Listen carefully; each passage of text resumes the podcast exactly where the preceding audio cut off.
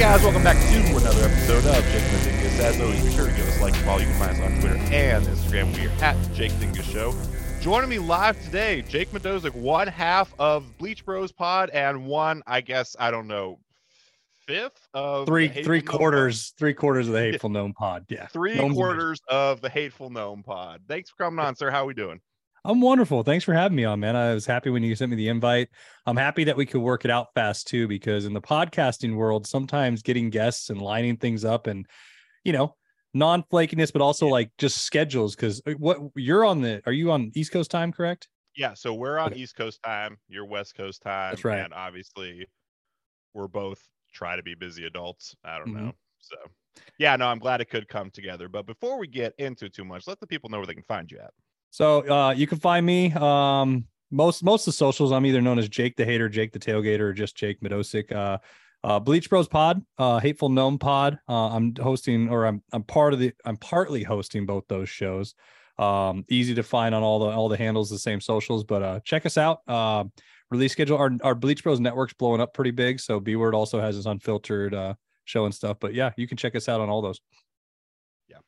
Yeah, guys, be sure to give them out. Awesome show. Definitely give them a listen and be sure to follow them on the socials. Again, it's at Bleach Bros Pod and at Hateful Gnome Pod. So I guess in a bit of sad news, we did see it.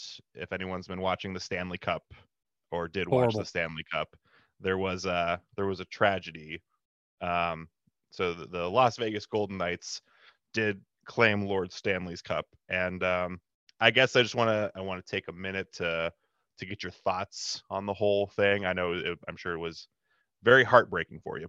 It was. I thought the world was ending. Uh, FTGK for life. Anybody that knows me, uh, fuck the Golden Knights. They know how I feel.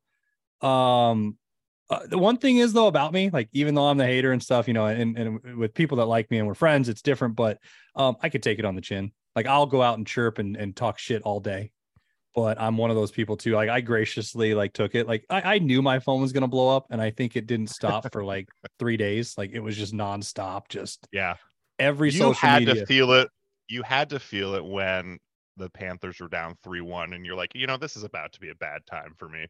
It was, and then and then I took a break, right? Like, because I'm one of those people. Like, I love watching all sports, but also like I I think most people once once almost like a blow up and everything's over. Like you sometimes like, oh, I can go do the dishes. I'll come back. I came back and it was seven to one. And I'm like, why? Why am I even a part You're of like, this? "God, Like, this is a joke. it, yeah. it hurts. It hurts. Yeah. Um. So now I can't remember. Are, you are a Las Vegas native, correct, or did you move there?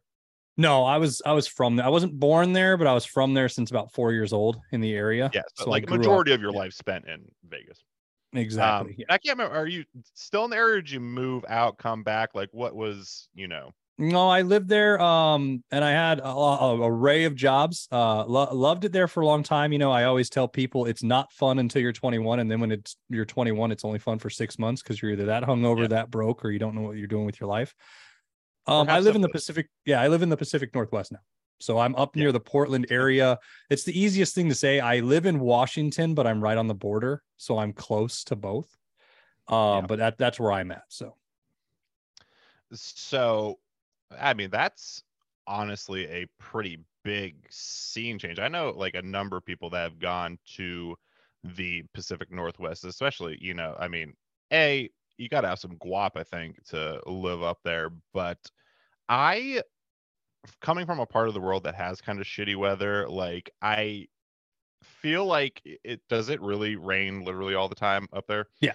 Yeah, it does. It's it's um it's one of those things you like I love the rain, so it really doesn't bother me. I, I live perfectly in in the best place. Like cuz I hate the heat, right? Like I I look at getting hot as like there's nothing you can do about it. Like you're you Well, can get- Vegas is a bad place to fucking live. Right. buddy. exactly. It's Yeah, because hot. you're a hot pig, sweaty mess. Uh, but like when you're cold, you can remedy that by you know a blanket, a fire, having sex, hot cocoa, a lot of things, right? And rain is typically cold. I like that, but it is it is funny. You have like hibernation periods, and uh, my wife was from New York originally, but then she, we met in Vegas, and she lived there for a while. And when I brought her up here, I tricked her. I brought her up here in the summer, and she's like, "This is the most beautiful place ever." And then she moved up here in the winter and she goes, What the hell happened? I was you're like, Oh, yeah. Yeah. Well, we're, to sit inside from like September all the way until like March. Like it's, Yeah. that's what you do. It's just like, I, I think the, the only downfall I have is the golf courses are beautiful and it's a Mhm. fun place to play, but there's a season. when you can play on them. Exactly. It's a season and it's like a short season. So you get out there, you get it done like all summer long, and then it's over. And you can golf year round, but there's no point. And so Oh, it- it- yeah. that's how much it rains. And it's it's one of those where you can get a weather forecast and they'll be like, oh, it'll be sunny. You're like, okay. And then like it starts raining, you're just used to it. Like you don't have a you don't have an umbrella. You know that it, they're not a local if they have an umbrella, stuff like that. Yeah, it's just a lot of Patagonia and hiking shoes, probably. Yep. Is there like is there an inordinate amount of like Subaru Outbacks just like Yep. on your block too? You know, I'm I'm just trying to play into all the stereotypes that I can. It's turning into Teslas. So it it used to be Oh. it used to be the Subaru. Yeah, yeah. See, you said the Guap. So it used to Yeah. be the um the Subaru though was was the big thing. That and the Forester. So I'll give you the other the other Subaru that everybody loves up here. Um that those were the big ones. So you you mainly see three cars though. You see Priuses, you see Subarus, and you see a lot of Teslas. But it's funny when you start to get to the outskirts, tons of trucks. And it's one of those things you don't I was about to say, like, yeah. I mean, you got the Silverados, F. I mean, that's basically like, you know, if you would take the like western half of the Pacific Northwest and you just cut that off, like, you know, British Columbia kind of going down Seattle, Portland, and you just cut that off, that eastern chunk there is basically like the Trump voter base. Like, I mean, it is It's like Mon. It's like Eastern. Uh, it's it's Western Idaho or Western Montana. Essentially, that's Sure. what it is. It's arid. Yeah. It's it's it still rains, but it's like it's more of an arid land, um, and it's very open country. And it is funny because where I live is like the mix of where all those. I live in Ridgefield, Washington, so sort of on the outskirts, and it's where those two mix. So you get the Tesla guys living next door to the guy with the giant Trump flag on the back of his truck. So it's Yeah. it's almost like the best of both worlds at times. it was the best of times it was the worst times yeah no i totally get that especially being where i'm at so uh, we're at erie pa so it's northwest pennsylvania so we're kind of at the intersection of cleveland pittsburgh and buffalo all fairly major cities but where we're at like in the city it's very liberal democratic you know like i Mhm. mean city of erie's i think had democratic mayors since like I want to say like 1870 or something Okay. like that. It's just like it's you know as blue as blue can get. And you go maybe like two minutes south of like the highway, which is kind of the dividing line between like metro area and country. Right. And I've never seen so many Southern crosses like just in my life. Like, it, a, I don't get it because that was not the, you know, we weren't on that side during the war, and B, it's also mad racist. So like, I mean, chill with the you know Mhm. stars and bars. But it's interesting moving from a swing state though, because Nevada my whole life was a Mhm. swing state. It was always back and forth. It's been prominently blue lately. Um, Yeah.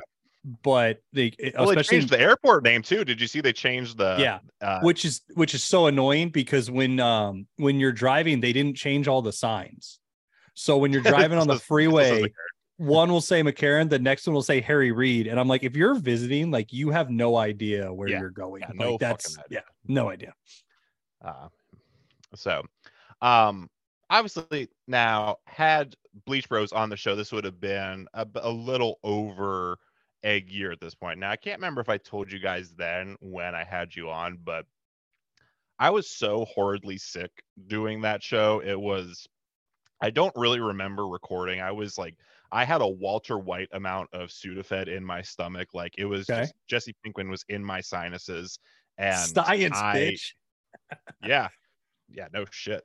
And uh i think i mean i mean the episode did good numbers so obviously like fucking did something right but i i will be much happier now to have a conversation that uh, theoretically i'll actually be more cognizant and coherent and remember some of it. But i definitely wanted to have you on because you kind of have you know outside the, the podcasting realm your I guess professional venture is something that you know more or less interested in because so without getting too much into it, you have a I guess history or current experience, or why don't you tell me a little bit about as far as some of the work work that you do? So my my main job, my money making, you know, breadwinning job, uh, my career is I am a dry age special um specialty meat marketing specialist. So I'm the guy that goes into the high end steakhouses like Ruth Chris and Morton's and finds them the product. So I deal with the ranchers and the cattle and then my company and I do I I help build cut specs, yield percentages, dry aging, wet aging, and I'm the guy that gets the steak to the table and the chef. Um, I have a background of being a chef, so I was a chef at many steakhouses and a lot of higher end places for years. Uh, that's my I've been in the industry pretty much my whole life, and I know people say that, but I started out as a busboy at 11 in an Italian restaurant. Um, did many jobs, and I always found myself coming back. Um, and I'd either do sales or I'd go into the kitchen, and I'd go back and forth. And I finally found a job where I can combine both. I get to be a salesman and a consultant, but also like yesterday, I was dealing with a new pork company program and we were cooking pork chops all morning and talking about how we raise the pigs and what what breeds they are and that type of stuff yeah. uh, and moisture I, content yeah, yeah. Um, sure. my other my other gigs with that is i am a local tv uh, host or guest chef on personality. Personality TV personality. TV personality. Um and it, it, it's fun it's good and bad. I mean it, it's one of those things it's like it, it gives me cred when I go into clients with my regular job because people automatically think when you're on TV, you know more than you're talking about. And they always think you're loaded too. It's it's it's the two no, normal things I always get like, oh my god, you must make so much money. It's like, well, maybe, you're maybe like, not. Totally. It depends on it depends on the sponsorship and the segment and all the things, right? But like, but it's also the fact like I've had people essentially go, well, he's on TV, so he knows what he's talking about. It's like that doesn't necessarily, but I understand that's society, so I can't control that um but that that's a fun part of my gig. Um I, I really i really enjoy it because both my job allows me to have that because they look at it also as i'm a face i'm out there. I can sure. wear uh, my company's merchandise and it's free marketing for them. Uh, the tv loves it because uh, apparently i'm a good guest i'm well spoken i know how to cook and you know it's always worked out well. I was for a while a fill-in sports talk host up here too for radio. So i filled that's Get where i got the that's no, that's where I got the Jake the Hater moniker. So the side story with that, if we got a sec, is I was um, a fill-in host for Fox Sports up here. So I would go in and and just go in and cover for the guys on on live radio and host radio morning shows. And um, it started out one. The nickname started where I was doing it with ESPN and 1080 The Fan, and a fan called in to yell at me because I hate the Oregon Ducks and I'm really close to them. And he goes, I've never heard somebody talk so much about the teams they hate and not any, I don't even know what teams you like. And so he, they started calling me Jake the Hater and it stuck. Well, then Fox Sports wanted me to come on and do a cooking segment. So I became Jake the Tailgater. And then, you know, the rest is history. But that was, that was another side gig that I loved. I've always loved doing radio. I had a, uh, a talk show in Vegas for a while with CBS. I had a uh, rock talk show, sort of like what the Hateful Gnome Pod is mm-hmm. now. Uh, I had a show like that for years. So I've been in and out of the media as well, which has been which has been a fun ride. But there's so many bad dark sides to it too. It's one of those things like like any job, right? Like sure. let me tell you the the dirty secrets or this and that. But um, but the one one thing I'll tell people is it's funny you meet like radio personalities and that's always a job i always wanted to have and then you realize there's really no money in it unless you're like the oh, top, yeah. top echelon. And I know that's most jobs. Most jobs, there's no money in it unless you're the top, top guy. But right. it is sometimes egregiously sickening how no, they make almost nothing and work so damn much. And I understand the market and you have to market yourself, but it is it is one of those things I see why it can be a dying breed because not a lot of guys want to make 20,000 a year and work that much and hope hope maybe one day they're going to pull the six figures or the million dollar contracts right and have have all those listeners but um that that th- that those have been my passions. Um i love working in the media. Um i've had had a long venture with it. I enjoy uh, i enjoy cooking on tv and it, it's taught me a lot. It's taught me a lot how to be more patient and cook for for people because when i my very first episode i went out and cooked alligator etouffee and it was great. Huh. but we had Look so many complaints that nobody could follow the recipe because it was so chefy that it wasn't like I'm I'm at three in the afternoon. Yeah. I have a lot of house moms that are watching, going, "Oh, one, where the hell am I going to get alligator? Two, yeah. when do I have the time to do the the Mirepoix and everything he's talking about? So that was a learning experience. I think I think the biggest learning experience for me though is once a year I used to get flown out to LA for Food Network for a tryout for all their reality shows. And yeah. typically I would try out for Food Network Star and I would mm-hmm. try out for any anything with Guy Fieri, like because he has so many damn shows. But they would they would you know interview me, and I'd I'd make it far enough, and those were crazy experiences because one, and I'm sure you get this, like that people that listen to your show, they're like, man, you're so good. You're so talented. Why don't they see it? And it, it's it's maddening. Like you're like, yeah, yeah, I am good. I am on TV. People like me. Like, what am I not doing right? And the one thing I had to learn was they want more personality than actuality, which is a mm-hmm. tough lesson in the media to learn. And a perfect example, I have a really good friend who's a chef. His name's Ricky Webster he owns um, Rind and Wheat up in Seattle. Amazing bakery, uh, amazing chef, and he's won like the Food Network Holiday Cookie Challenge like three times in a row. And oh, nice. one year, him and I were trying out for the same show, and and the way I'm going to say it is just just the way it was the conversation him and I were having, just being candid, because he's like I am he's gay, and he was like Jake, I am a very very openly gay pride flag like cape wearing man and if they don't think I'm interesting and I win all their challenges, they're definitely not going to think you're interesting. And then you mm. see who gets on, and you're like, yeah, I'm not going to be the guy yelling yeah. about soup that's flipping out, but it gets ratings. And that that's a hard lesson to learn is it doesn't sometimes matter how good you are. Sometimes it just matters one, you know, we all know who you know.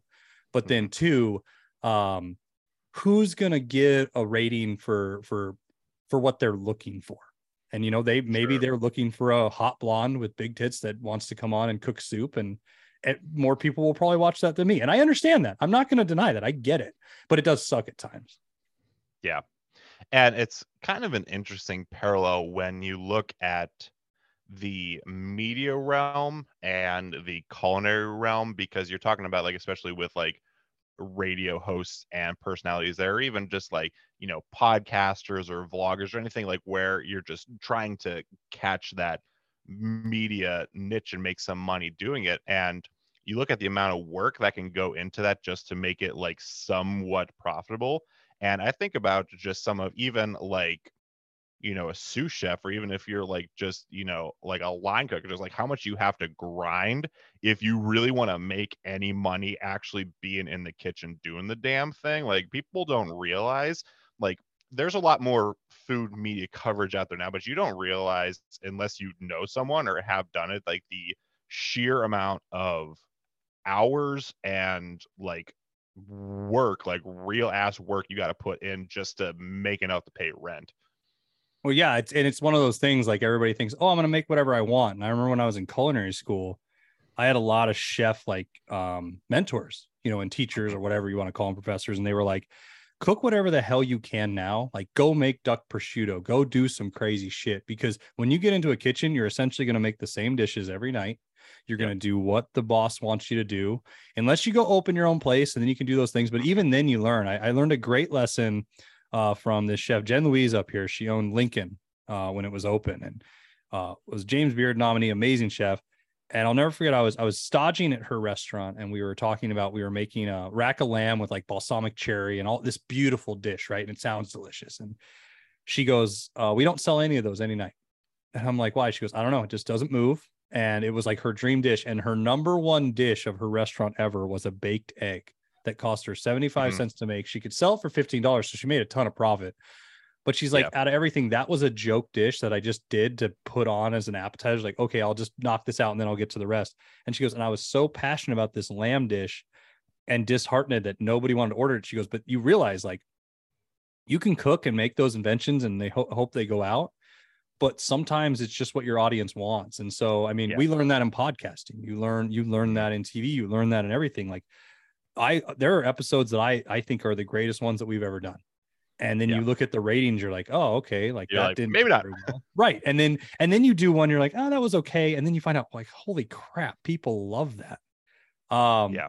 The the biggest way I've learned that was when I did YouTube. So years ago, uh, another one I'll tell you is I used to have a show. Ooh, dark age of YouTube story. Yeah. I'm ready for this one. I used to have um I used to be on a show called Toy Kings, Um, and I guessed it on on it's my cousin Chris. He owned a toy store, and essentially what we would do is we would go meet collectors at their house and go through their toy collection and talk to them about it. And then like you know we had the sideshows So like, hey, American Pickers, but just Essentially, like, but- action figures.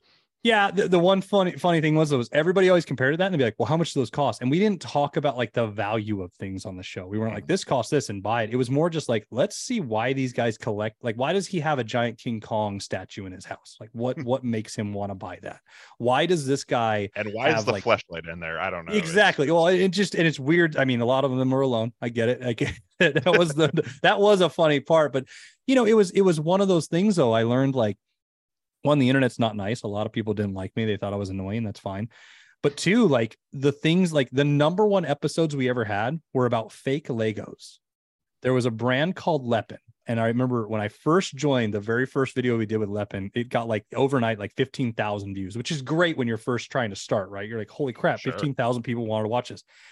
And then we do like another one and we're like, okay, we got 250 views. And then we do another Lepin video. And it's like, wow, people are obsessed with these fake Legos. Like, and it just it's one of those things that you learn. So no, I, I enjoyed doing that. That was a um that was an interesting time too, because YouTube's a weird, that's a whole nother realm of Oh, like yeah. figuring out algorithms and getting it right. And my and my Mhm. cousin, if you could support him, is just another Chris. He uh he has a show there now um, where he talks all about Polaroids and film and stuff. That's where he's into collecting now, and it's it's actually pretty Oh. interesting. But um, I was on his show, just another podcast for an interview, and we still keep in touch. But we all went our separate ways. The Toy Kings dispersed and went and did other things and other ventures. But that was a good time in my life too. Yeah, especially like as far as even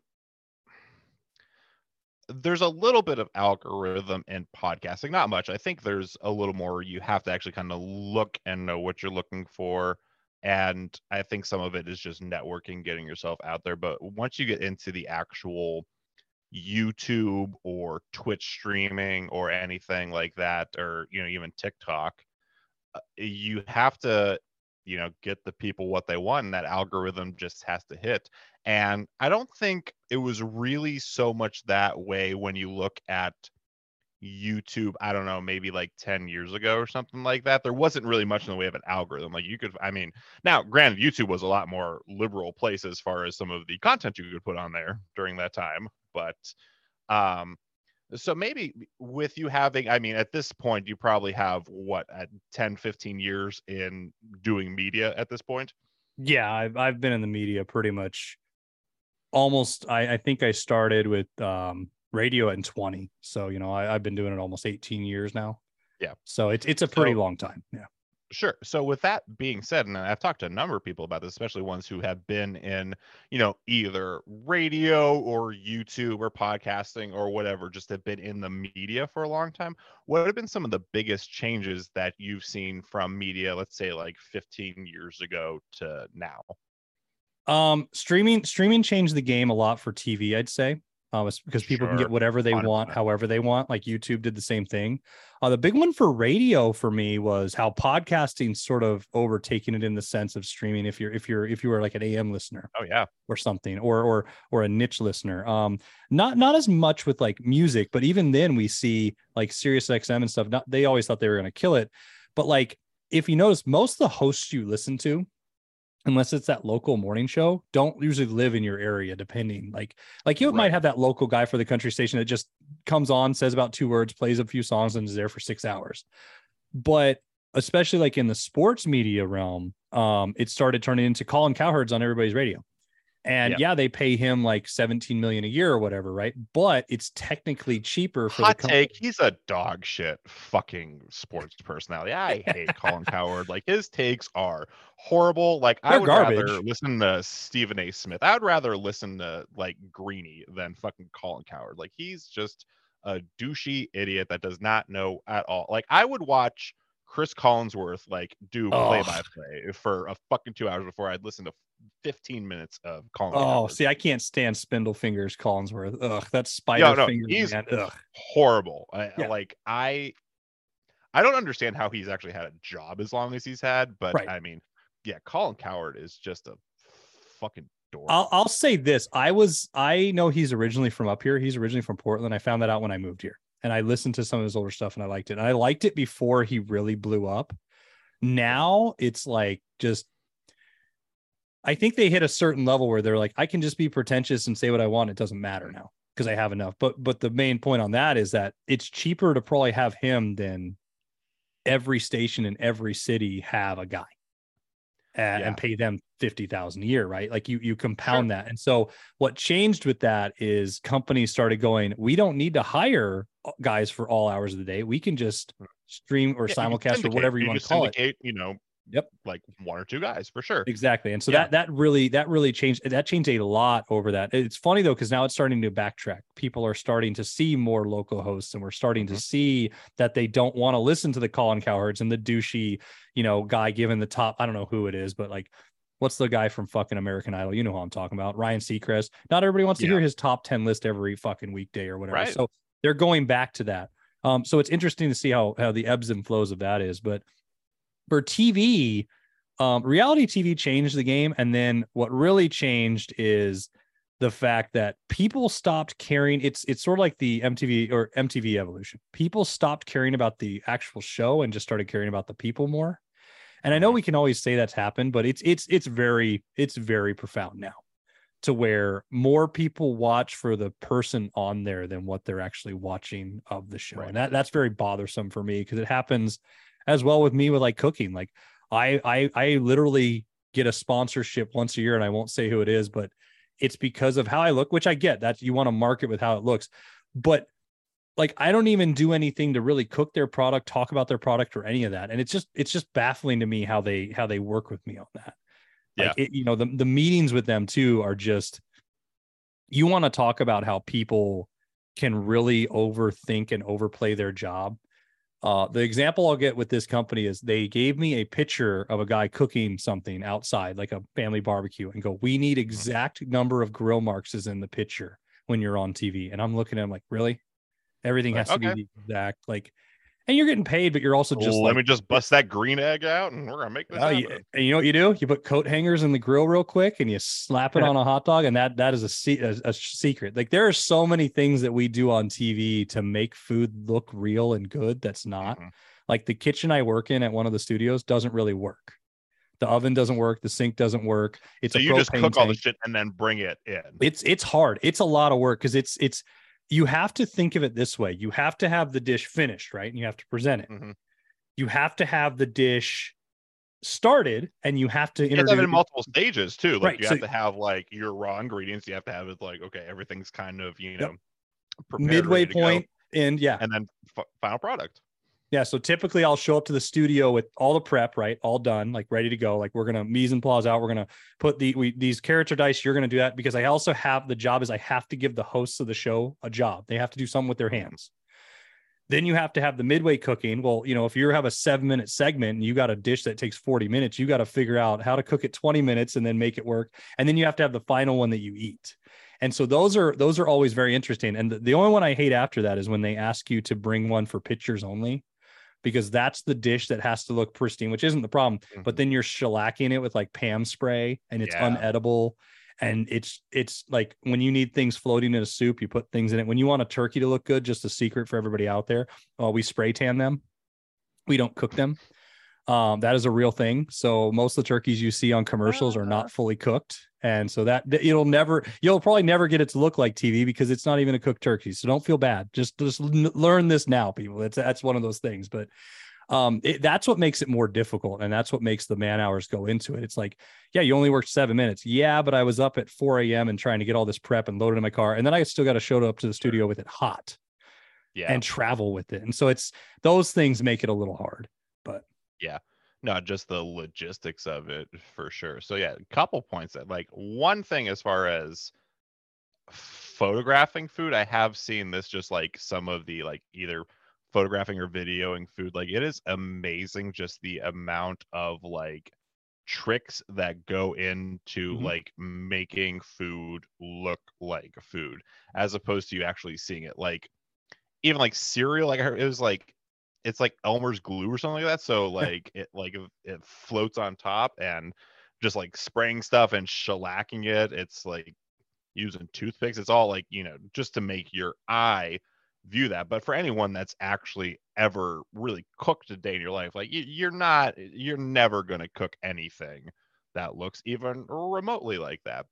Um, so talking maybe a bit about food media and really for our generation, I think Food Network, right, wrong, or indifferently, has been a big part of anyone pretty much 40 and under's lives at this point. You know, like yeah, you know, Bobby Flay and Guy Fieri and you know Iron Chef. Like, there's so many shows out there.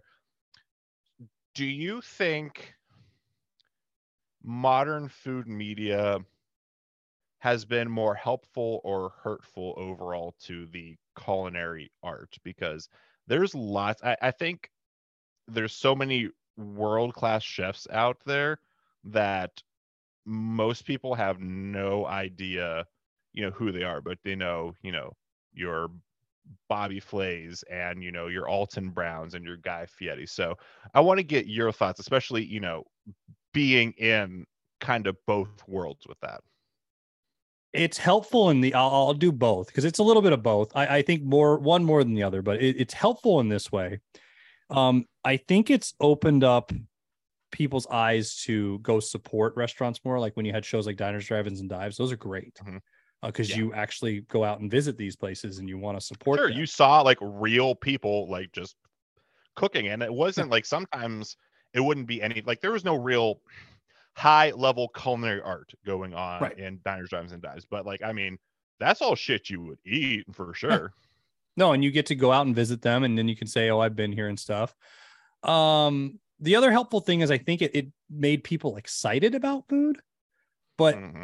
See, I'm going to say that with the point though that it also made it hurtful because all these people wanted to be in culinary school and they all thought they were going to be the next Bobby Flay and right. And then they like I, almost all my friends that I graduated with are not even chefs.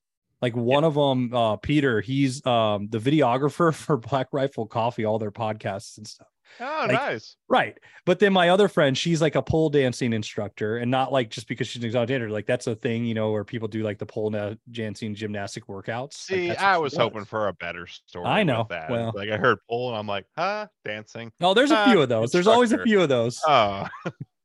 but then it's like, and then other people in the medical field and, and they jump around. But I, so I think it got people excited for food, but in the wrong way because everybody thought, oh, everything needs to look perfect and everything needs to have this in it. And every, like the food trends is one of the most annoying things on the planet, especially oh, when yeah. you go out there and like you consult with restaurants because they want to do the next big thing and follow the trend. And you're just like, just either make your own or make a burger. I don't know. Sure. Um, sure. The other hurtful thing though is like you were saying, like they made they made it seem like the world is easy the food world and it's mm-hmm. not as you were saying the grind it's, it's one also, of the hardest fields you can get into a hundred percent.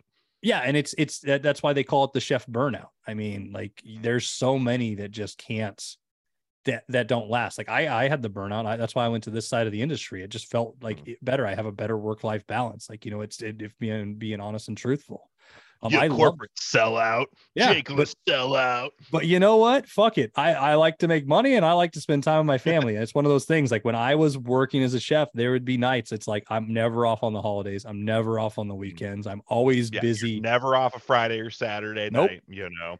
And by the time I'm birthdays and you know soccer games or whatever because it's like hey well we got dinner service so you know daddy's got to go dad's got to cook a dad's got to cook a Christmas catering event and do that. And it's uh, like the things yeah. like, you know, you're getting home at four in the morning and you're, and then you're tired, you know, and those things, it's, it's different hours. It's a different mentality.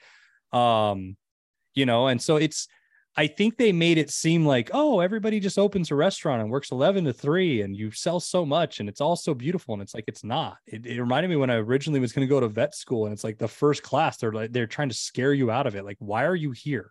You're not just yeah. going to work on puppies all day. Like, get the fuck out. Yeah. It's going to be horse sticks. So many horse all horse sperm.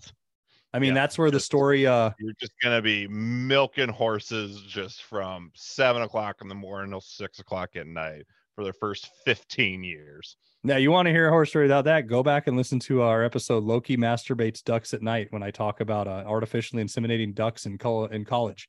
It was a learning experience. I'll say that. Um, Yeah. and it's just You it's know just you're supposed interesting. to use like a, a dripper, not yourself. You know, it's not the the I didn't know human that. duck anatomy. So that's that was your first mistake. But I'm glad you're teaching me this now. You know, it's one of those hindsight things like, oh, 20 years Like, later, I wish I would have known shouldn't have done that. no, I, I, did I, find out a duck's asshole is watertight. So that's I um I will say though, I mean, I I think I think Food Network was good. I think, but I think I think that's about everything, right? I loved MTV when it first came out. I loved Yeah. um, you know, video game, like certain systems, stuff like that. I think things change and, and change is hard, but it's also the fact like what did it change into? And Food Network to me turned into the Bobby Flay Guy Fieri network. Um now it's the Mhm. G uh what Guarnaschelli. She's pretty much on yeah, everything now. Yeah, she she runs it now. Nope. But it's it, and it just and then it was chopped for a few years. Remember, that's all people talked about. That was oh the yeah, show, chopped. sure. And I remember that's when I was in culinary school, and I'd show up at people's houses and they're like, "Hey, what could let's give you five ingredients to see you do that." And it's just Like, like, dude, I mean, I'm a hot take on Chopped too. Like that's a fucking rough show because it is so wildly impractical. It's so like Mhm. no one is going to try to cook a lunch with gummy bears, antifreeze, and ground pork. It's No. not gonna happen. it, it would be hard. And I mean, I remember in culinary school, our chefs would do stuff like that for us. Like they'd leave baskets and be like, "Hey, figure out this." But I mean, it wasn't like that. It was like it You was have an food. eggplant. It was food food. it was food and make food and make food that because also they're taste testing it. You know what I mean? Yeah. But like, like the funny thing is, is how long they're there. Like, I think that's what Yeah. people lose track of. They're like, it's a 30 minute show. It's like they're there for nine hours. Like Yeah, it's an all day fucking thing. it, it is, it is long. Like I interviewed for a top chef and my friend was on it and he, he won up here in Portland. And, uh, but it was one of those things when I was interviewing, just even the interview was forever. But like Yeah. hearing some of the people talk about the stories that were on it, they're like, oh, dude, we were back there for 14 hours and we're back there like sitting and those things happen. And it's just ridiculous to me. But I don't know. Um, I think, I think to, to, to the final point of your question that Food Network essentially has ruined the food industry, but not food, is the way I'd put it. Okay. Yeah, and it's I guess that is an important like it's for like the mass market, I think it's one of these things that kind of gets people in the door, but once you're in that door, like you need to expand out from that. Like, I mean, everyone should know who David Chang is. Everyone should know, you know, René Redzepi or Grant Achatz. There's so many great, great chefs out there that are not on Food Network and will never be on Food Network. And they have so much high end culinary acumen that that's really when you see that true culinary art. Not that I'm saying everything has to be, you know, three Michelin stars or anything like that, but if you know when you watch like some of these guys and gals cook that it's like they are the top top top end and they're not going to make anywhere near the money that you know bobby flay alton brown you know guy fieri are going to make but i mean you want to bet they're not the best chefs in the world like Right. step in line for sure But see, that's like like when you said like I went and ate at Guy Fieri's barbecue sushi restaurant in Rose, uh, somewhere near Sacramento, California. Horrible, absolutely horrible. And that's Yeah. when you know it's for a buck, right? Like I ate at Bobby's Burger Palace last year. Finally, I wanted to try it. I was like, Yeah. okay, I paid twenty eight dollars for a a burger. Like nothing, Yeah. nothing to write home about. But like I Just a met Al- you're like yeah, I met Alton Brown in person though. And I will tell you, he was one of those people I fell in love with Food Network when he had his show because it Mhm. was like I always compared it to like Mr. Rogers' Neighborhood meets Food Network. Like it was like you learned, you felt like you were invited into his home, and you and it was it was very it was very informative. Um, d- did all his recipes work? No. Did did it did it change and like he became? It seemed like uh, the ego grew way too much. But see, like my my chef hero, TV chef hero was Ming Tsai. I'm a big Ming Tsai Okay. fan. yeah I loved I mean, Simply Ming. so that was he was on pbs wasn't he he was, and then he was on. It was I think it was called like the Crave Network or something. It was like a branch of Yeah. PBS. yeah he's got And, um, where's his restaurant connecticut massachusetts Yeah, it's in it's like in that? Massachusetts. Yeah, Blue Ginger. Mhm. Um, love love everything he does. I have his cookbooks. I mean, like the things you learn about him too. Like he has two master's degrees. He was a professional Yeah. highlight player.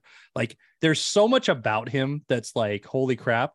But my favorite thing was is when he was on the like he's never gonna do Food Network. I mean, he does now, Yeah. but it's like they've blackballed him there. Like they don't like him because Sure. when he did the Yeah. PBS thing, he was pretty much like, "Screw you guys! I want to actually do Oh, food yeah, and like- teach people about food." Yeah, like I'm gonna do my damn thing. and they didn't like that. And you saw it very apparent when he was on the Next Iron Chef to where he made it to like the top four. And the way he was kicked off, it almost felt so rigged where it was like they just didn't like him and they wanted to be like Yeah. a middle finger to him. Um, but I've always been a huge fan of his.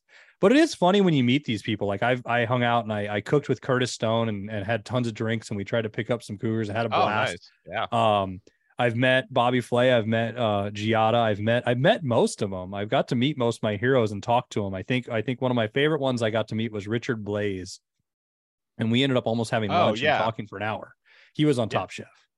Yeah, I mean, he's been on a bunch of stuff. I'd say, like, as Now, far as yeah. all the Food Network personalities, like, just you watch some of the shit he cooks, and you're like, this dude knows what the fuck he's doing. Like, Well, yeah, he is the he was the molecular Gastronomy. gastronomy, guy that was doing it. And I, I'll never forget when I met him. They played a trick on me at the studio, the TV. They booked me the same day because they knew he was a hero of mine. and he was up from California, and I show up to the studio. I got all this food. Now, mind you, it was during when I had a sponsored like di- dish, and I was all I was doing was hot dogs and sausages. So you know, nothing out of my realm. But you know, you cook what they tell you to cook.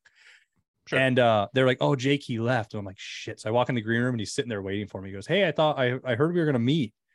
And he walks up, he goes, Oh, what did you cook? And he opens the hot box. He goes, and he just closed it. He goes, You got paid today.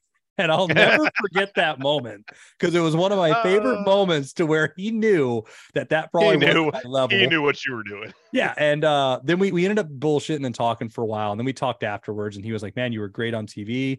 Um, and that, that like set me like to where he's like, what do you do for your living? Like, how's your life? You know, we, we talked about my family and everything. He's like, you're on the right path. Like you're doing exactly what I was doing. He goes, but you're going to come to a point where you make a decision.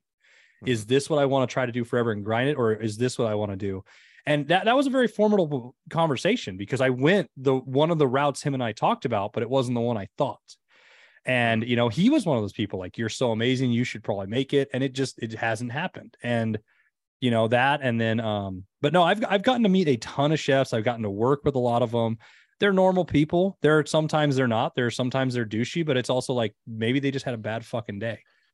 Sure. And I think there's inherently like you know, I I know a handful of chefs, but honestly, if I want to draw a parallel, I know a lot of tattoo artists, and I think there's kind of a sort of ego parallel to it where it's like can be a little explosive, can be a little prima donna-ish, but it's like you're ultimately doing it for the art form. And if you're really good at it, you know, even like an NFL player or something like that, Mhm. like you're gonna have kind of you're going to be a little heady about it and you're going to have your quirks and your eccentricities and that's okay for some people and other people that's just not okay for so when I when I was a GM of restaurants, I used to say to people, I love hiring an ego chef because I know he's going to show up and I know he's going to take his job mm-hmm. very seriously and he's going to do his job. Now, the the amount of ego I wanted to hire was a, a very, you know, I had to look at that barometer scale.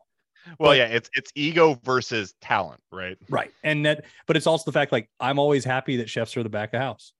Like that's Yeah. why they're back there. They're back there to do their job. that's why they don't talk to people That's right. That's why, and that they're always amazed. And I think that's the the final thing we could bring up about like the Food Network thing is like the everybody thinks all chefs are friendly and like want to be on TV and in your face. I have so many chef friends that are like their they, their talent sometimes would blow me out of the water. Some of them, you know what I mean? And I'm like, hey, you guys, I can get you on. And they're like, why would I want to go on TV? And it's just like amazing to me because I'm like, well, wouldn't you want to? You could showcase this, or like, I could give a shit, or also Like, I'm shy. I don't fucking care. I don't care. Like one's coming out with a new cookbook. I'm like, well, don't you want to promote that? He goes, yeah, I would like to, but I don't want to be on TV at all. I'm like, okay. Yeah. And so it's those things. It's like interesting. Yeah. There's way more gordon ramsays than there are guy fieri's for sure for sure for sure for sure yeah also i guess with your experience in as many kitchens as you've been in um how many cigarettes have you seen smoked and how many like alcoholics are you acquainted with Okay. So alcoholics is the easy one. Um, I remember, um, and I'll, I'll admit this. I had a like DUI. all of them fucking all of them well, it's it, it's a funny story because I had a DUI right uh, in my younger years and I, I screwed up, but I was about to get and you were working in a kitchen at the I was I was I was working in a kitchen at a time, and that's a whole red other badge story. honor yeah but it was funny because they were going to hire me and Um, it was this very high end steakhouse, and the chef is takes me aside. He goes, "Jake, I really want you to become this and this, and uh, we want to hire you." He goes, "We're going to give you these tests, and you're going to fill out this paperwork." And I looked at him, and there's a background check. I said, "Well, I got a DUI," and he just looks at me, he goes, "I got two. Who fucking cares? It's a badge of honor in this industry." and I'm just like, "Oh," he goes, "Are you on drugs?" I'm like, "No." He goes, "Show me your arms," and I've never had to do that. I showed him my arms. Yeah. He goes, "All right, yeah, you're you're going to be hired, dude. Don't worry about it." And that was very eye opening because I was young, going, "Oh, like that." That's a not a thing. Um, there's a ton of them. I I, I will say because you also deal with a lot of ex-cons. It's just part of the game. Mhm. A lot of Sure. them come out and they want to do that, and good for them if they're trying to make a change in life. But you know, with that comes some problems at times showing up, or do they work, or are they high, or what are they doing? Yeah, I was gonna say. I Um, was gonna say being sober. cigarettes has changed. I've seen a lot. It's a lot more vaping now. So there is that. Uh, but also, I live where weed's legal. I don't know if weed is legal where you are. I don't know. It is what is states medically legal here, Okay. but um, as far as recreationally, it's only a citation if you get caught. So like pretty much like there's a shit ton of smokers here. I see more chefs out back smoking weed now because it's so prominent here and it's legal that it's like, you know, whatever. Um, but I don't uh, cigarettes. like cigarettes are mushrooms legal for you guys too? yeah, heroin too on the streets. They give you, and pooping in the Oh. streets is legal here too. That's not a joke. That is a thing. You can poop in the Yeah, streets. So you, so you're just living in Philadelphia. It's just New Kensington. Yeah, yeah, yeah, yeah, yeah. It's just Oh, it's okay. or the West Coast, Philadelphia. Uh, born and raised. Uh, On the playgrounds. where That's right. But no, um, I don't see as a lot of smoke. I think smoking's also dying. Like to be honest, like I think it happens, but and maybe in my area it's a little different. But um, I see way more drinking than anything.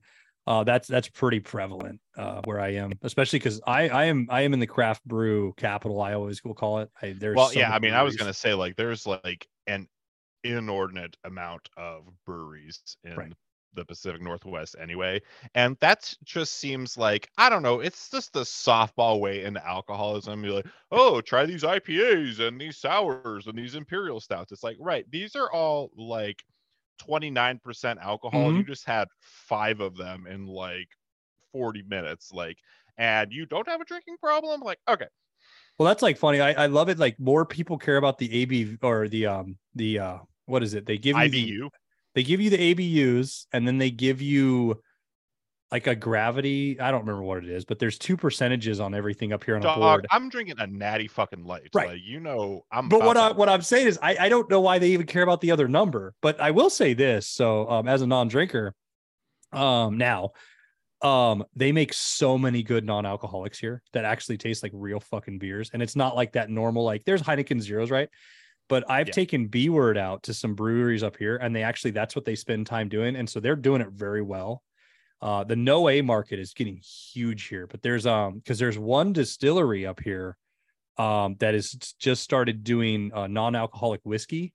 And I'm gonna tell you right now, it's one of those things you're like, eh, it's actually really fucking it's called Quartz, Quartz Distillery, and they are killing it and they are taking over the market in the industry just because they were the first guys to come out with non-alcoholic tequila and whiskey that actually Yeah. tastes like tequila and whiskey and so it's it's they're taking that big turn i think that's the next venture for them is okay if we're going to have all these people that are going to stop drinking how do we still keep them drinking? Oh okay we just don't put the alcohol in it but we make it actually taste good too because let's be honest non-alcoholic beer forever one everybody's like why? It's like drinking decaf coffee what's the fucking point?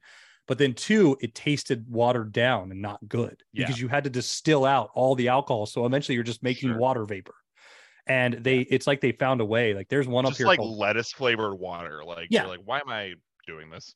Right. And so, but like Sober Carpenter is a great IPA. That's a non-alcoholic one, and it's it's delicious. And so it's there. Now, are they all good? No, but is all beer good? No, but it is interesting seeing these breweries up here do that change too now, to where you're seeing Widmer do it, you're seeing Ten Barrel do it, you're seeing Grains of Wrath do it. All these big players that are in the game that have been coming up for years. Deschutes has plenty of them. It's actually a lot of fun to see. yeah i i think and i was actually talking about this on a podcast recently just the explosion in the craft beer market has kind of in some ways mirrored a bit in the explosion almost in the culinary market but i'm seeing it more so like for whatever reason, like craft beer and food trucks have this like weird marriage. I don't know if you see it up there, but I definitely see it in this neck of the woods. And is all craft beer good? Absolutely not. Is all food truck fair good? Absolutely not. But I think it's better that everyone's at least trying to kind of get their shit out there, you know? Like it's not so like if you're going to do a brick and mortar restaurant as you're well aware like there is a lot of capital that goes in that. If you're going to do a full major brewing operation, there's a lot of capital that goes into that. But if you can do, you know, an IPA or a lot, you know, just get a couple whatever's, or if you got a food truck and you're like, hey, I'm good at making tacos, be like, fuck it, go make some tacos then. So I think ultimately it's a good productive thing for lots of people. My opinion. I agree. No, I have a friend. Uh, he owns Mellis Cider, and it's uh, a big cider company up here. And he was a chef friend who just started doing it in his garage as a hobby. Mm. And then he finally looked at us, goes, "I'm going to quit, and I'm just going to do this." And we're like, "Okay." And then he started out with just two bars, and he would just show up with a few kegs a week of his stuff. And now he's at like he's like I talked to him the other day. He goes, "Oh, I'm finally at 56 bars." I'm like, "What the hell?" And I'm like, "You still in your garage?" He goes, "Yeah."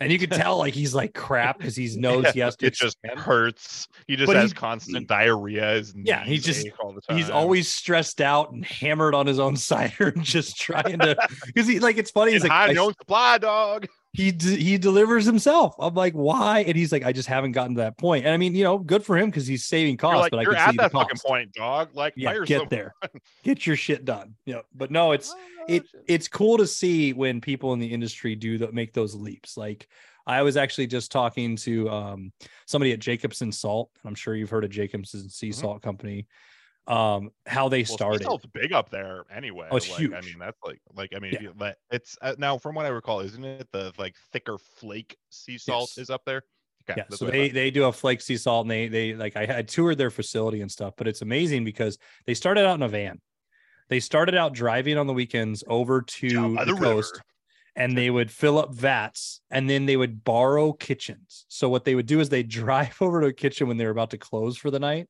and say, Hey, can we use your facility and boil all our water all night? And that's what they would do. And that's, and then look at them now. Like, and it, it's like those yeah. cool things that you hear of. Yeah, sure.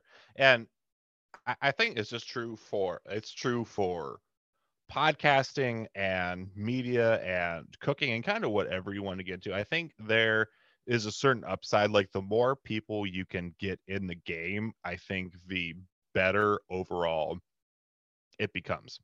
Right. Does it become a little flooded?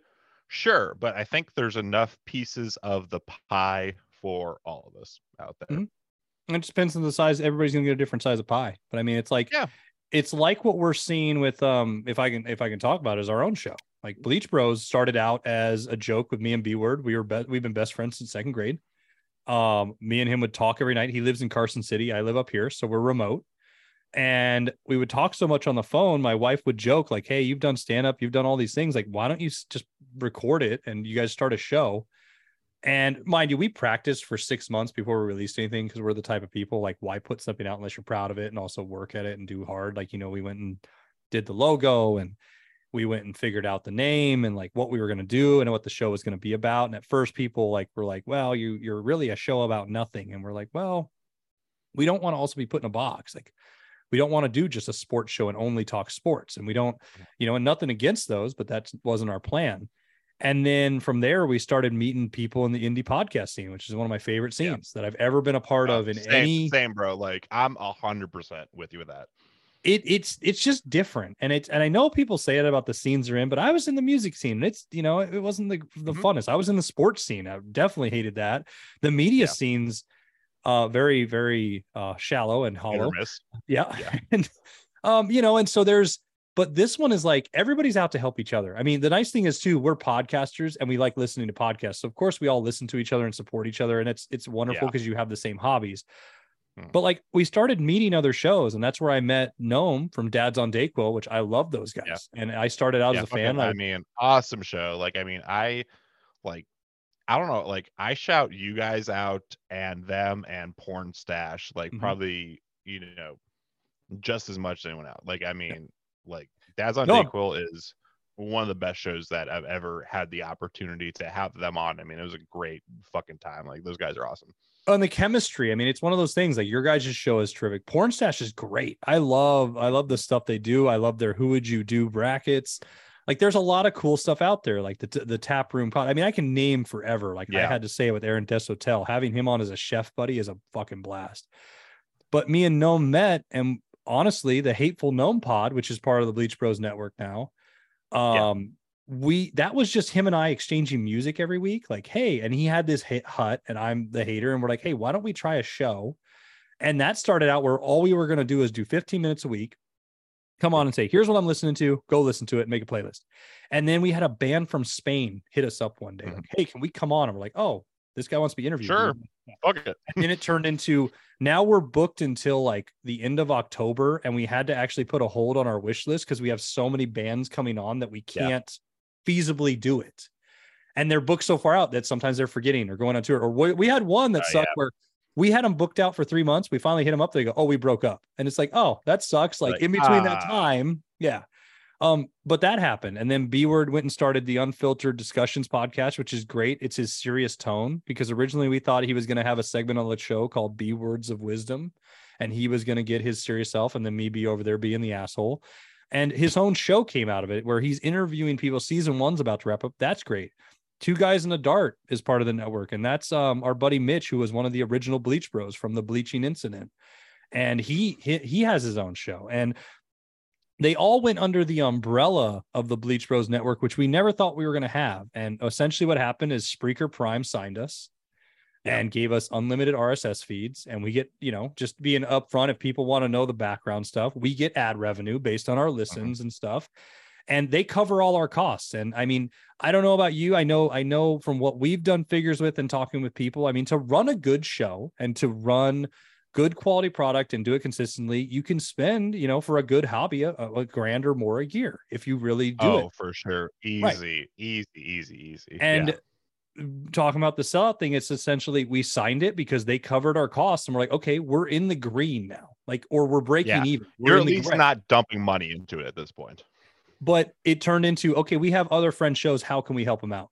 What if we put Yeah. them under our umbrella? We help release it. We cover those costs for them but you know we the ad revenue comes in. And you know you know how it is when you're starting.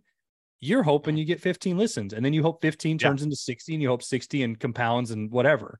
And you know you have good months bad months all that you know co- everybody's saying covid was so great. Now it's like you know people are going back to work and not not listening as much but things just happen Eh, yeah, I mean, yes and yes and no. So like I've had, you know, a lot of shows. I mean, like uh, your show and our show is kind of in that same category, like um, right, wrong, or indifferently, like was born a bit out of COVID. Um, and that's true for so many shows, but like I think the ones that are finding success, and I'm not saying that we have like, oh, you know, we're getting hundreds of thousands of downloads or anything like that, but if you can just stick with it, there is something to that. Like if you can just put shit out, and I mean, is this the funniest show out there? No, but I think like we hit a market enough for enough people that it's like if you have a bit of a dark sense of humor and you want to hear some people, you know, talk some shit, some serious, some not. Like it's, you know, I'd say like this conversation has been like, I don't know, like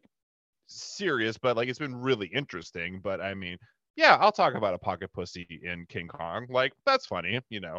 I'm just like logistically, I'm not sure how you do it, but it's fine. And the there's something to be said just in the keeping at it that the longer you keep at it, you might not be hitting those numbers all the time, but the longer you keep at it, eventually you will find some measure of whatever success looks like for you.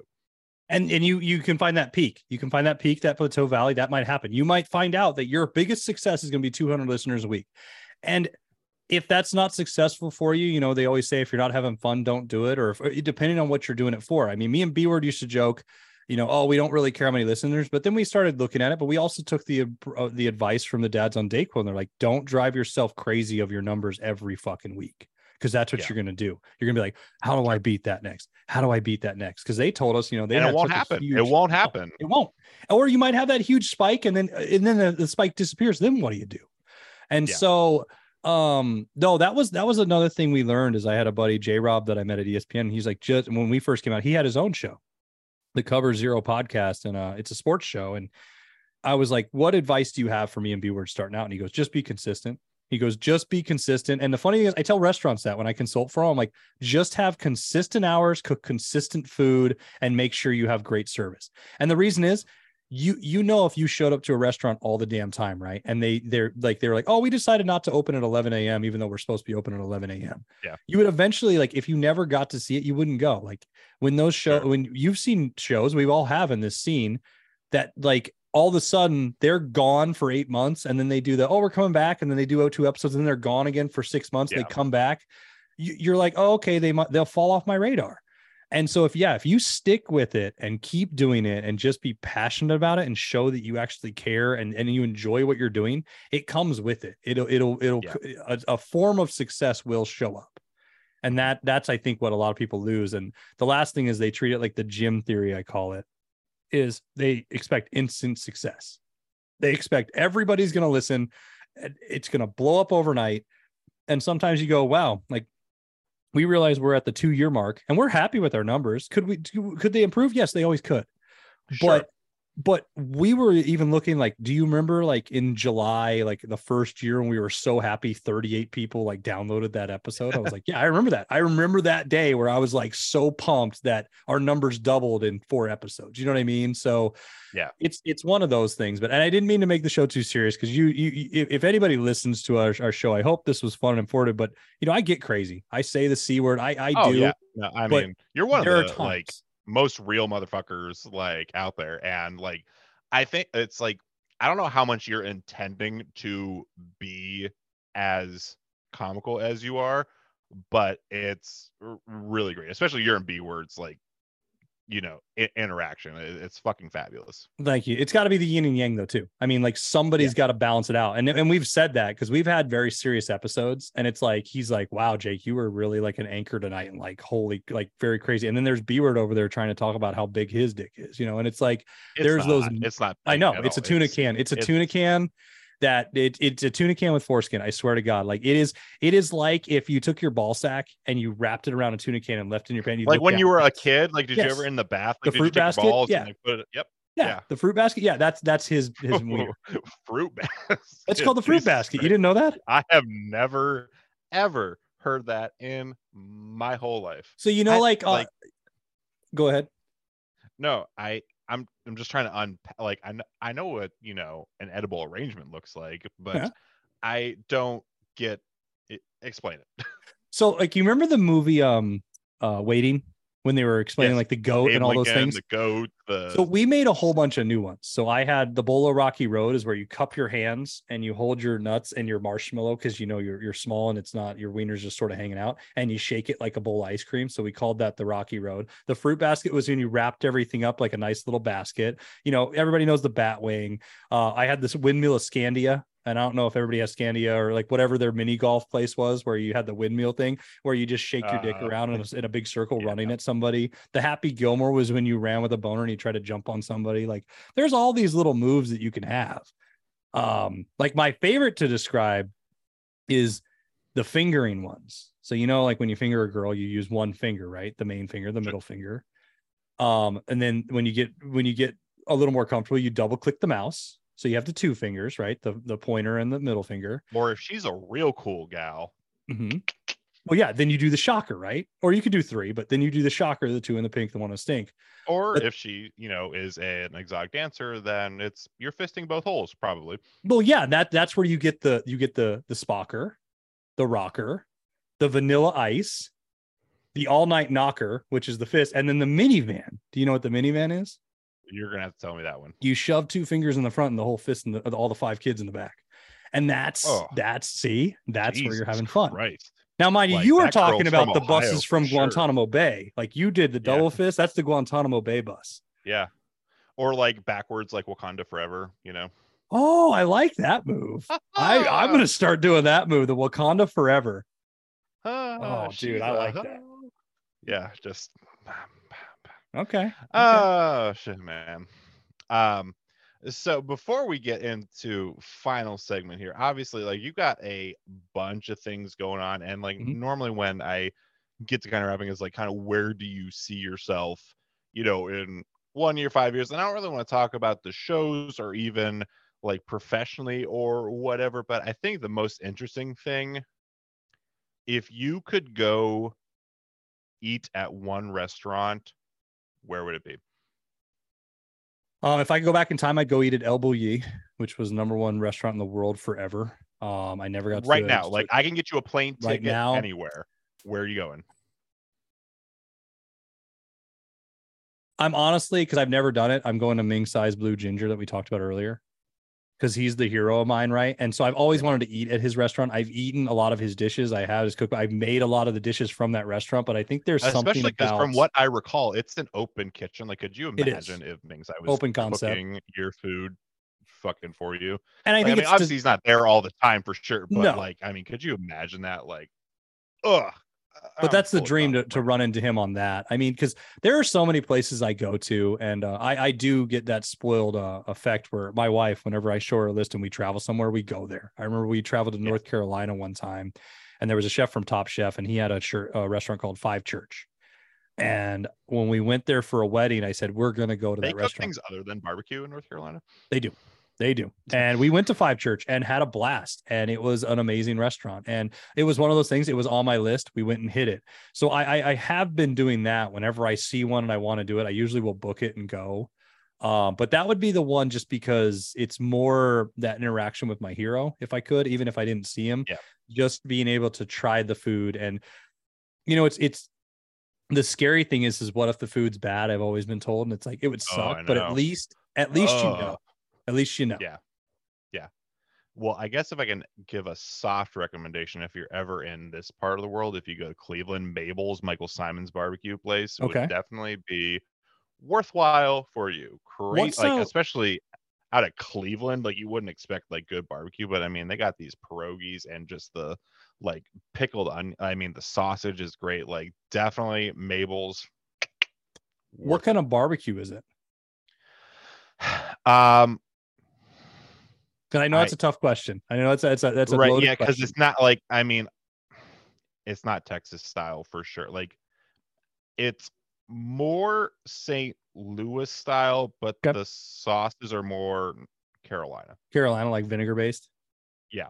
Okay, so I would like, it's dig a- that then. because there's a heavy in this part of the world like between cleveland here erie pittsburgh and buffalo there's a heavy eastern european polish you know slovak tradition so it's a lot of pickling a lot of vinegar based stuff you know like vinegary coleslaws things like that so it, it's yeah i mean imagine st louis style barbecue but with an eastern european flair i know that's like kind of like i mean you have enough culinary wherewithal to like process that but for other people they probably wouldn't get it I could but- process around that. Yeah. No, and uh, my my wife's um dad lives in Pennsylvania, and they're Polish and they love pierogies. So it's one Oh, of those yeah. things. Like I get it. So um, but no, it's uh that that that would be a place I would I would, I'll put that on the list and definitely hit it if I'm ever in the area, brother. yeah no i mean that, uh, definitely definitely worth it um or if you're into like modern tacos barrio it's like literally right next to it and Okay. shit fucking slaps like at, fuck like it's not like taco tr- like west coast like al pastor stuff it's definitely more you know kind of artsy fartsy but i mm-hmm. mean so fucking good I'm down with that. So, all right, Jake. Well, for listeners out there, and you, we like to end every episode with a game, and I have prepared for you something. I guess, kind of what we've been talking about, but definitely in a more low key sort of direction. So, Okay. What I have prepared for you today is a bracket, and we are going to figure out what the best frozen food is. Oh. So, Oh. Jake the Hater, are you ready to play? I'm ready to play. If frozen food, oh, I don't know. I, I'm a little scared if this is going to be like one of those things like heat up a TV dinner type shit, or is this just like No, no, you no. freeze it? Like, okay, No, this is like you're going to, you know, your Food Lion, your Kroger, your Tops, or wherever you're going to, okay, and you're in the frozen food aisle. These are all going to be staples there. Now, some of them might be a bit regional, but I'm hoping for any of those we can get around it. But I would say for the most part, these are national frozen food dishes. Sounds so good. What we have here it is a list of 16 in no particular order very common frozen foods. These are going to be head-to-head matchups and the way it's going to work is you're going to pick which one of these is the better one. We're going to go from 16 all the way down to number one. So without further ado which is better frozen pizza or stouffer's lasagna? Frozen pizza. Bigger what variety. is your what is your frozen pizza brand what's your go-to Screaming Sicilian. I fell in love with that Oh. after um Bizarre Food, who was Andrew Zimmern was sponsored by them and he kept promoting it. And I was like, oh, and my store had a sale two for one. So I was like, all right, I'll try this. Um, out of all the frozen pizzas, I think it's that. The other one, I'll I'll I'll throw this out there though. I love Red Baron's French toast pizzas.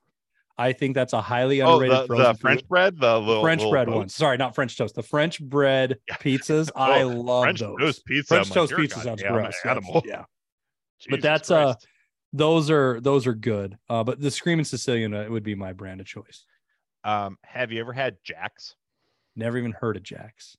so what i get them they have a i think it's a three pack at Okay. sam's club and you can get it for like 10 bucks the jack's just pepperoni cheese frozen pizza Mhm.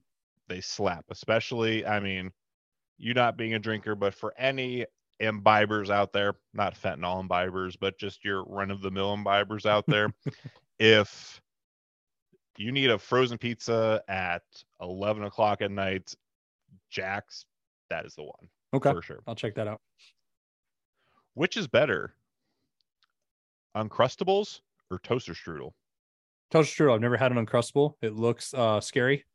Uh, so I've never eaten one. Um, it doesn't look oh like you've never wait hold No. you've never had an uncrusted you've had a peanut butter and jelly right I've had peanut butter and jelly, but I've never had an uncrustable though. Because I had this argument with uh, the Stoned from um, Dad's on Dayco because he always likes to send me videos of sh- weird food being cooked, and this guy was deep frying uncrustables and like powder sugar, like and like cinnamon sugar swirl all over it, and it, it looked Sure. good. But no, I've never had one. I've never had one. Uh, There's a lot of frozen food I've never eaten, so I'm going to be upfront. But I love toaster strudels. I buy those all the time. So that's the other thing. It's like I'm a big fan of toaster strudels. especially just the yummy the jizz you jizz? just get to put just mm, rub it in daddy What's what's your favorite toaster strudel flavor though? See, that's that's the thing I like to talk to people about.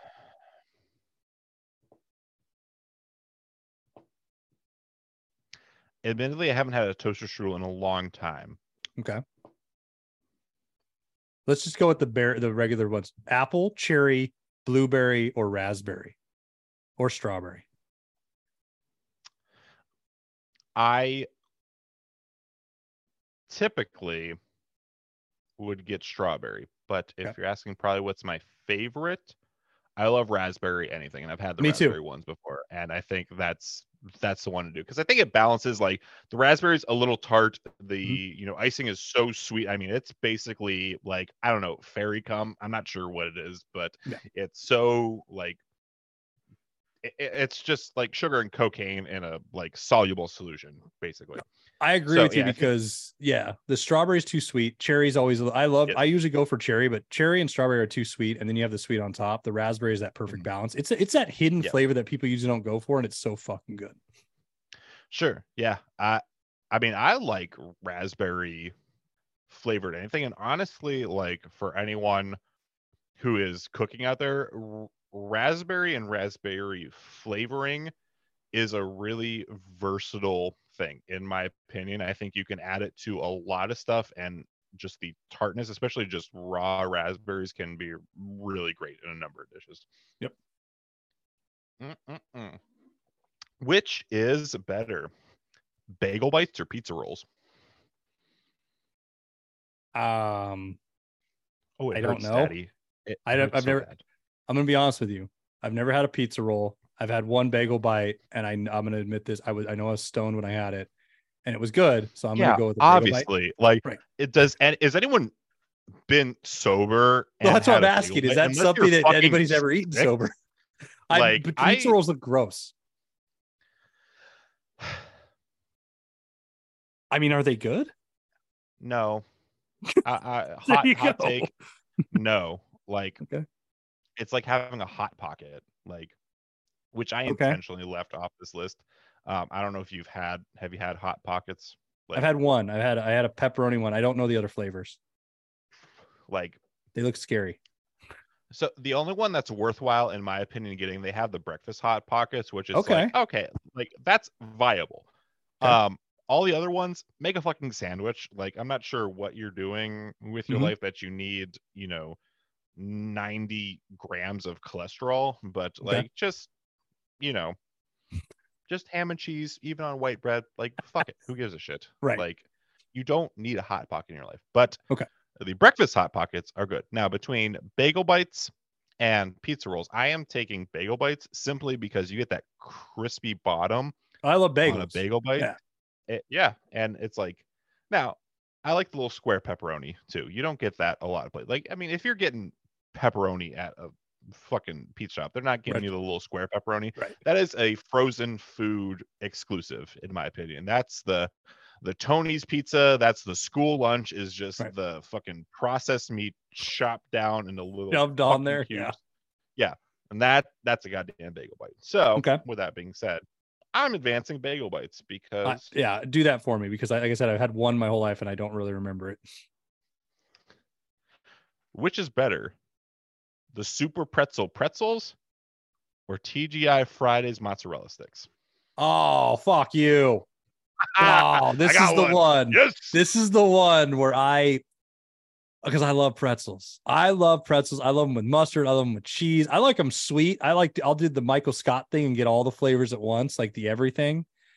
But I love me some mozzarella sticks. But I guess here's the thing: if if I'm doing it, I can have a pretzel in the microwave or the not that I like to microwave things, but the microwave or the oven and it's fine. And mozzarella sticks, I prefer out of a deep fryer, and I'm too lazy sometimes to deep fry some of this frozen stuff. So I'm gonna go with the pretzel. the super pretzel pretzel. I mean, it's not often that I find myself craving a soft pretzel, but Mhm. I tell you what, man, when you want one, like, and you just got that big hard salt on there that's only in hard, like, I mean, I have you seen pretzel salt on anything else? Nope.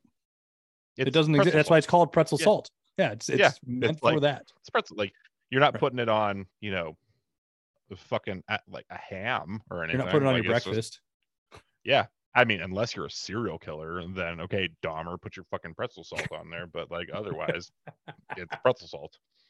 He's eating penis pierogies and fucking pretzel salt. Penis pierogi. Ooh, Penis pro. That's a Dahmer exclusive right there. yeah. That's a just- frozen Dahmer exclusive. Yeah, I don't know. Like for whatever reason, like I just pictured like my wiener just stacking some Mrs. T's on top of it. Like I don't know. I would put square pepperonis on yours though, so I would help you out with that. See, Yeah, see, now that's gonna look too herpy like, and that's you know, that's problematic. It's problematic. My girlfriend would have questions. She's like, "What the fuck is that?" Like Jake told me to do it, and I'm sorry. She's like, Okay, but your let me ask you this. told you to do it. It's like, no, different Jake, other time zone. It's too much. do you feel like okay, your penis? Then let's talk about this real quick. For your girlfriend, would Sure. it look better with square pepperonis or pretzel salt with it? Ooh, I will have to talk to her later today. Would my dick look better with square pepperoni or pretzel salt on it? Um, I just have a gut feeling pretzel salt. That might be the wrong answer, but that's just that's what my soul's telling me. You know? I, I'm I'm with that. I would see because then I would say you get it wet and then you dip it and it looks like you bedazzled. Yeah, you just kinda- You just kind of dip it in, like don't Right. you know, don't get the urethra in, but Exactly. you know, just kind of kind of coat it a little bit. It's almost like a pretzel log at that point, like an Auntie Anne's kind of thing. exactly. Yeah, square pepperoni, you'd have to like you'd have to sauce your dick first, and then if you got a saucy dick anyway, like What was the, the, point the of whole doing it? Yeah. Yeah, like it's just it's over. Just go beat off in the shower, fucking dork. Which is better? The Texas toast cheesy garlic bread or the Ore-Ida potatoes O'Brien? Uh, potatoes O'Brien. I like O'Brien Oh. potatoes. I live right near it. I'm actually if I yeah, get I mean, you're frozen, fucking like you. can- You Yeah. can go like grab them now. You can just like walk out your front door. You're like, yeah, it's hey, um, potato. Yeah, so I'm I'm a big fan of that. But that frozen garlic bread slaps. In my Oh, it's opinion. good. I you you got me on that one too because you're starting to get to them where I'm like, okay, I've had these and these aren't bad. So like if you need to get a spaghetti dinner like real fucking quick, like you you know I'm getting that frozen ass garlic bread and zhuzhing that shit up, and I'm gonna sell it as my own. Like, I mean, get fucked. Which is better, the Nestle drumsticks, or what would you do for a Klondike bar? Nestle drumsticks, Klondike bars are um, the they need a stick. There's too much ice cream to chocolate coating ratio. Um, not enough flavor, and I will never tell anybody what I would do for one because I don't think I'd do fucking anything. So there you go. Like, even give an earthy hand job for one. Just Nope, I, I would not. I would. I would rather have the hand job.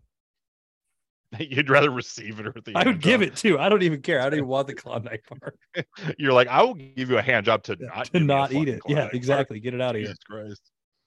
Uh, which is better, an Eggo waffle or a Jimmy Dean breakfast sandwich? breakfast sandwich all day. I'm not a big fan of like I know I said toast strudel, but I'm not a fan of like pancakes or waffles really. Oh yeah, Um, I hate like sweets generally speaking. Mhm. Like I am a hundred percent a savory guy, Okay. and I mean I don't know if like in your line of work if you feel this way, but like do you ever look at pastry chefs like a little weird? You're like, what happened to you in your life that you chose this? Yeah, because uh, when you go to culinary school, you have two routes. They go, "Are you going to be ba- baking and pastry? Or are you going to be a chef?" And I'm like, I like to be able to manipulate my food on the go. I don't want to be a chemist and put it in there and go, "Oh, that's it. Whatever happens now happens." and we're Like, done. it- It's ah. either good or horrible. Exactly, and that's Baking that's soda about or it. baking so. powder, man. So no, um, yeah, no, we do look at those guys funny. We we appreciate them, but do you ever notice they're always in the back back of the house? Like, they have their own appreciate por- them corner. The same way, like I appreciate betting on the Special Olympics kind of thing. Like Yes. I'm glad it's happening, and you get to participate, and that's really wonderful for you. Mm-hmm. But also, you're fucking retarded. So, Exactly. last of the first matchups, which is better, Dino Nuggets or Tater Tots? Oh, I hate tater tots. So I Nuggets win. I hate tater tots with a passion. Oh, hot take. that is a that is a Tater Tots. I do. I hate tater tots. I hate tater tot casserole. I hate everything about tater tots. The little barrels of what if could potatoes. They need to get the hell out of here. Just go be a fucking French fry. Be a French fry or be a hash brown. Don't try to be both. Get the hell out of my life. Like they're overrated. Everybody wants them. Everybody thinks they need them. Napoleon Dynamite's annoying as hell. Like there's a whole long laundry list. So get the get tater tots out of here. I I don't even like Dino Nuggets, but they're gonna win just because I hate tater tots so much. I bet you weren't anticipating an hour and change ago at this point that you were going to go on a hateful rant about No. tater tots. No, that's the Golden Knights' favorite snack. I bet they can suck my dick. It- they dip their tater tots in just melted Klondike bars, and you're like, "Mm, Yeah, and then they and then they yeah, and then they suck your bedazzled pretzel salt penis. I mean, they probably give banger head though. I mean, they have. Well, they don't have like, teeth. Hockey Yeah, don't have I teeth. mean- so there you go.